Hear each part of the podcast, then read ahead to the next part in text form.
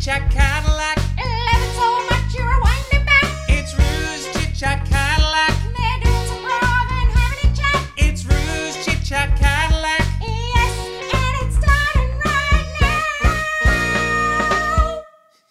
Hello, and welcome to Ruse Chit Chat Cadillac with your host, Rohan. Yay! Thank you so much, Kermit. Lovely to have you hopping round the studio, It's buddy. nice to be here, Rue. And we're here today with two exceptional Australian actors. We have Kat Hoyos, who has been featured in so many amazing things, including Amazing Grace, which is currently streaming on Channel 9, as well as Here Come the Habibs. No way! And we also have the beautiful Emma Leonard, who has been featured in 800 Words and a teeny tiny show you may have heard of called Herman That's Away. wild! Welcome. How are you feeling, ladies? look pretty moist to be honest. It's a beautiful day in Sydney, so I'm so grateful. Yeah, same. It's very exciting to be here. very excited to be here. I'm going to talk about myself in the third person. Welcome to our world. Thank you. All right, let's jump into some improv. Kermit, can we have a word of suggestion, please? Mm. Your word of suggestion is neon. Neon. Ooh, hi. Hey, Steffi. You are totally vibrating. Thanks, Becky. You're vibrating too. You just totally dipped yourself in that neon paint. Now I can't unsee you. I know it's something that I'm trying out.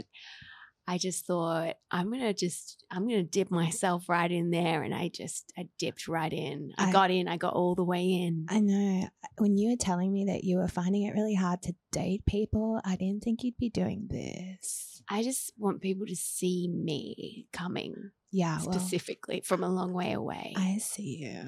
yeah, I see you a lot. yeah, So much so that I'm into it. yeah. Are you into this neon? Well, I'm into you.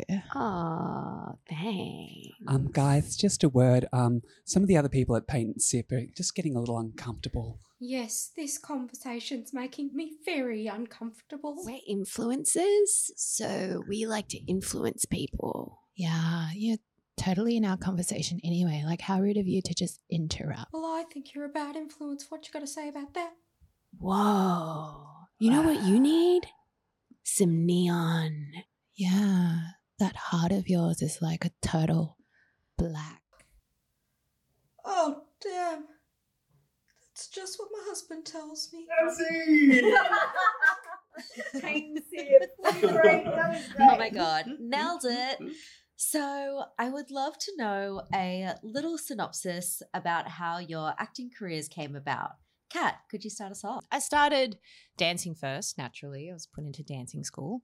And then it was just like a gradual build through primary school and high school. And then when I got to year 12, mum said, I don't care what you do as long as you get a degree in it. Love a good mum. And then the improv stuff was always sprinkled in acting school, but it wasn't really a technique as such. Really? So they didn't teach improv training in your acting courses? That's crazy. Well, it's not really a subject that they teach. It's Yeah. more like, all right, we need to warm up. Let's do space jump. And then that's kind of it for Right. me. They don't really build on like how that helps as a Yeah. performance technique or anything like that. Yeah. It's like understanding, I mean, the structure around how to deliver a scene through improv. That wasn't there. Oh wow! And it wasn't until I went to LA and I was getting representation over there that they said to me, it's really important that you have improv training on your CV. Really? I was just like, this is crazy that I'm not, this has not been applied Yeah. in an acting degree. Yeah, I would have thought they'd go hand in hand. And how about you, Emma? How did you get started in acting? I think I started auditioning for things when I was just in my last year of high school. I got my first agent then. Then when similar to you went over to LA and did I actually did UCB over there. I remember seeing my first UCB show and I was like, this is awesome. I want to do this. And has it helped with your ability to act? it's exercising the very thing that you need for acting, which is your presence, your focus, your alertness, your spontaneity, all of that stuff. Imagination. Yeah. Yeah, great. I love that.